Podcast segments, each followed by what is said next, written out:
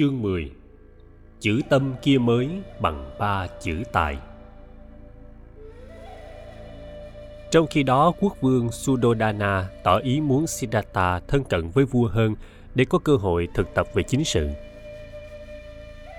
Thái tử được mời dự những buổi họp quốc sự, khi thì riêng với phụ vương, khi thì chung với quần thần. Chàng để hết tâm ý vào các vấn đề chính trị, kinh tế và quân sự được đưa ra và chàng nhận ra rằng căn bản của các vấn đề nằm ở nhận thức và tư dục của người làm chính sự. Khi mà tâm người đã trấn ngự bởi ý thức về quyền lợi cá nhân, gia đình và dòng họ rồi, thì mọi quyết định về chính sách không thể nào còn khách quan nữa. Và như vậy, chính sách không còn thực sự nhắm vào việc lợi nước, lợi dân. Siddhartha ngồi nghe và đoán biết được tâm lý của những người cộng sự với phụ vương chàng. Chàng thấy được những tư dục của họ, có khi chàng thấy được cái mặt trái giả đạo đức của họ và đồng thời cũng thấy một niềm tức giận nảy sinh và tràn dâng trong lòng. Nhưng Siddhartha biết mình phải kềm chế niềm tức giận ấy. Chàng biết chàng có thể nói huỵch toẹt ra giữa triều đình những điều không mấy tốt đẹp ấy, nhưng chàng đã ngậm miệng không nói, bởi vì chàng không có hoặc chưa có phương pháp gì đối trị. Nói ra chỉ là để gây đổ vỡ mà thôi.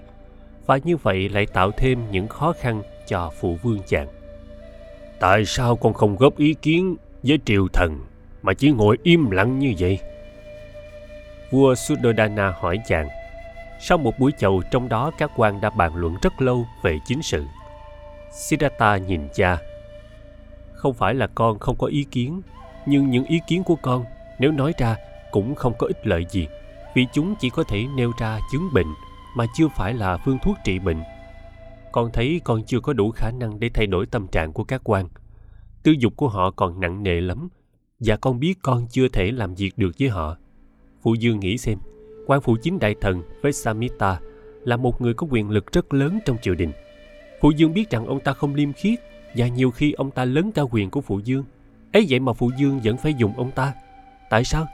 Tại phụ dương biết nếu không dùng ông ta thì triều đình có thể rối loạn vua Suddhodana nhìn con im lặng một hồi lâu rồi vua nói nhưng con cũng biết là để cho yên nước yên nhà nhiều khi ta phải chịu đựng ta biết quyền lực ta có giới hạn nhưng nếu con tập làm chính sự sau này con sẽ giỏi hơn ta và con sẽ có đủ tài năng để thanh lọc lại hàng ngũ của chính quyền mà không gây ra những xáo trộn cho xứ sở.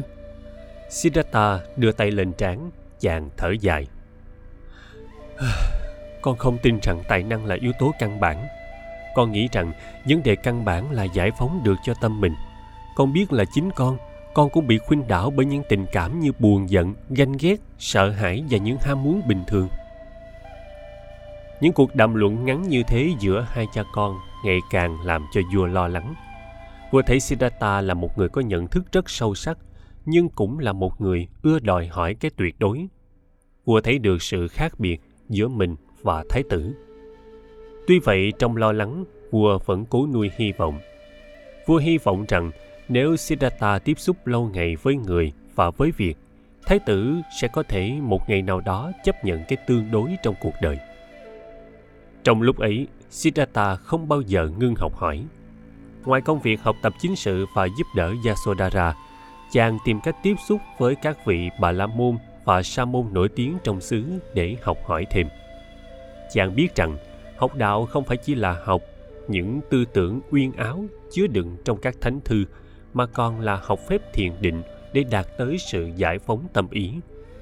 Chàng rất ưa đi tìm những vị sa môn ẩn cư để học hỏi và thực tập và chàng đem những gì đã được học về để thực tập ngay trong cung điện thỉnh thoảng siddhartha cũng đem những điều mình đã học và đang thực tập ra để chia sẻ với yasodhara chàng hay nói với nàng này cô ba có lẽ em phải thực tập thiền định thì tâm em sau này mới an được và em mới có thể làm việc xã hội được lâu dài Goba là tên ngày còn nhỏ của Yasodhara chàng hay gọi nàng bằng tên này một cách âu yếm.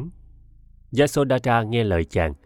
Tuy bận rộn công việc, nàng vẫn thường chịu thiền tập. Có khi hai người ngồi chung trong im lặng. Tất cả các người hầu cận đều phải rút lui trong những giờ giấc ấy. những đoàn ca vũ được hai người cho đi làm việc ở những nơi khác. Từ hồi ấu thơ, Siddhartha đã từng được nghe về bốn giai đoạn trong đời sống của một người Bà La Môn. Tuổi trẻ, người con trai Bà La Môn phải học kinh vệ đà. Đó là giai đoạn đầu. Giai đoạn thứ nhì, thành người, là giai đoạn lập gia đình, nuôi dưỡng con cái và phục vụ xã hội. Giai đoạn thứ ba, khi con cái đã lớn khôn thì có thể rút lui làm ẩn sĩ. Và trong giai đoạn thứ tư, buông bỏ mọi ràng buộc với cuộc đời, người Bà La Môn có thể sống đời sống suốt thế. Siddhartha nghĩ rằng bốn giai đoạn ấy của cuộc đời đã được chia ra một cách quá rạch ròi. Đợi đến già mới học đạo thì sẽ trễ tràn quá. Chàng không thể chờ đợi được. Tại sao ta không thể sống bốn cách ấy ngay trong một giai đoạn? Tại sao không tập sống đời xuất thế ngay khi ta còn có gia đình? Nghĩ vậy, Siddhartha có ý bắt đầu học đạo và hành đạo ngay trong đời sống hiện tại. Tuy nhiên, chàng không thể không nghĩ tới những đạo sĩ nổi danh đang hành đạo ở phương xa, mãi tận Savatthi hay Rajagaha. Chàng tin rằng nếu được du phương học đạo với những bậc thầy nổi danh, chàng sẽ có thể đạt đạo mau chóng. Các bạn và ngay các vị sa môn ẩn cư mà chàng đi thăm đều có nhắc đến tên những sa môn nổi tiếng như Alara Kalama và Uddaka Ramabutta. Ai cũng ước mong được tiếp xúc và học hỏi với các vị này. Càng ngày Siddhartha càng thấy niềm mong ước của mình trở nên thúc bách. Một buổi chiều, Yasodhara đi làm việc về, mắt buồn rười rượi. Nàng đâm chiêu không nói. Em bé bị thương hàn mà nàng chăm sóc từ hơn một tuần nay vừa mới chết. Mấy hôm nay, nàng đã làm đủ mọi cách mà không rứt em ra khỏi tay tử thần. Buồn quá, nàng ngồi thiền định. Nàng không ngăn được cảm xúc. Siddhartha vừa dự một buổi họp triều chính về. trong thấy chàng, Yasodhara òa lên khóc. Siddhartha ôm nàng trong hai tay và hỏi han cớ sự. Chàng tìm cách an ủi nàng. Cô ba, ngày mai ta sẽ đi với em đi dự đám tang của em bé. Em cứ khóc đi cho nhẹ bớt nỗi khổ trong lòng. Sinh, già, bệnh, chết là những gánh nặng đè lên vai của tất cả mọi người. Những gì xảy đến cho em bé đều có thể xảy ra cho chúng ta bất cứ lúc nào. Yasodhara thổn thức. Càng ngày, em càng thấy điều Điện Hạ nói là đúng. Khổ đau thì vô cùng, mà hai bàn tay thì nhỏ bé. Lòng em cũng đầy sự bất an. Anh ơi, anh chỉ cho em cách nào để em đối trị được những khổ đau và lo lắng trong lòng đi anh. Siddhartha ôm Yasodhara chặt trong hai tay chàng. Em ơi, chính anh cũng đang đi tìm con đường để đối trị những khổ đau và lo lắng trong anh.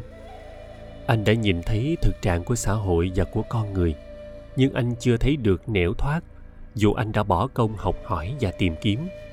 Tuy nhiên, anh tin rằng một ngày nào đó anh sẽ tìm ra được con đường cho tất cả chúng ta. Goba, em hãy có lòng tin nơi anh. Em bao giờ mà không có lòng tin nơi anh? Em biết một khi đã quyết định một điều gì thì anh sẽ đi đến cùng để thực hiện cho kỳ được điều ấy.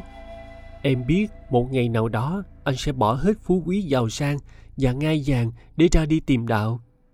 Nhưng anh ơi, xin anh đừng bỏ em trong giai đoạn này. Em rất cần anh. Siddhartha nâng cầm Yasodhara lên, nhìn vào mắt nàng. Không, không, anh không bỏ em bây giờ đâu. Chừng nào, chừng nào... Yasodhara bịt miệng Siddhartha lại. Siddhartha anh, anh đừng nói gì dội. Em muốn hỏi anh điều này. Nếu anh có một đứa con với em, thì anh muốn đó là con trai hay là con gái? Siddhartha giật mình. Chàng nhìn Yasodhara chăm chú. Em nói sao Goba? Có phải em đã... Em đã... Yasodhara gật đầu. Nàng chỉ vào bụng và nói Em rất sung sướng vì em đang được mang trong em qua trái của tình yêu chúng ta. Em muốn nó sẽ là con trai và có khuôn mặt giống anh, thông minh như anh và hiền đức như anh. Siddhartha đưa hai vòng tay ôm lấy Yasodhara vào lòng. Trong nỗi vui mừng lớn lao, chàng chợt nhận ra những hạt giống của sự lo lắng. Tuy nhiên, chàng tươi cười nói với Yasodhara. Em sinh con trai hay con gái thì anh cũng mừng như nhau. Miễn là con chúng ta vừa nhân từ vừa thông tuệ như em. À này, Goba, em đã báo tin này cho mẹ biết chưa? Em chưa cho ai biết hết trừ anh ra. Chiều nay em sẽ vào cung thánh từ báo cho lệnh bà Gotami. Nhân tiện để em học hỏi với mẹ về cách nuôi dưỡng thai nhi. Em cũng sẽ báo tin này cho phu nhân Bamita mẹ của em ngày mai. Chắc mọi người sẽ mừng lắm. Siddhartha gật đầu. Chàng biết là khi nghe tin này, vị mẫu của chàng sẽ báo tin ngay cho phụ vương chàng. Phụ vương sẽ rất hài lòng và sẽ tổ chức một lễ ăn mừng lớn. Siddhartha có cảm tưởng là những sợi dây ràng buộc chàng với cuộc đời ở cung điện ngày càng siết chặt lại.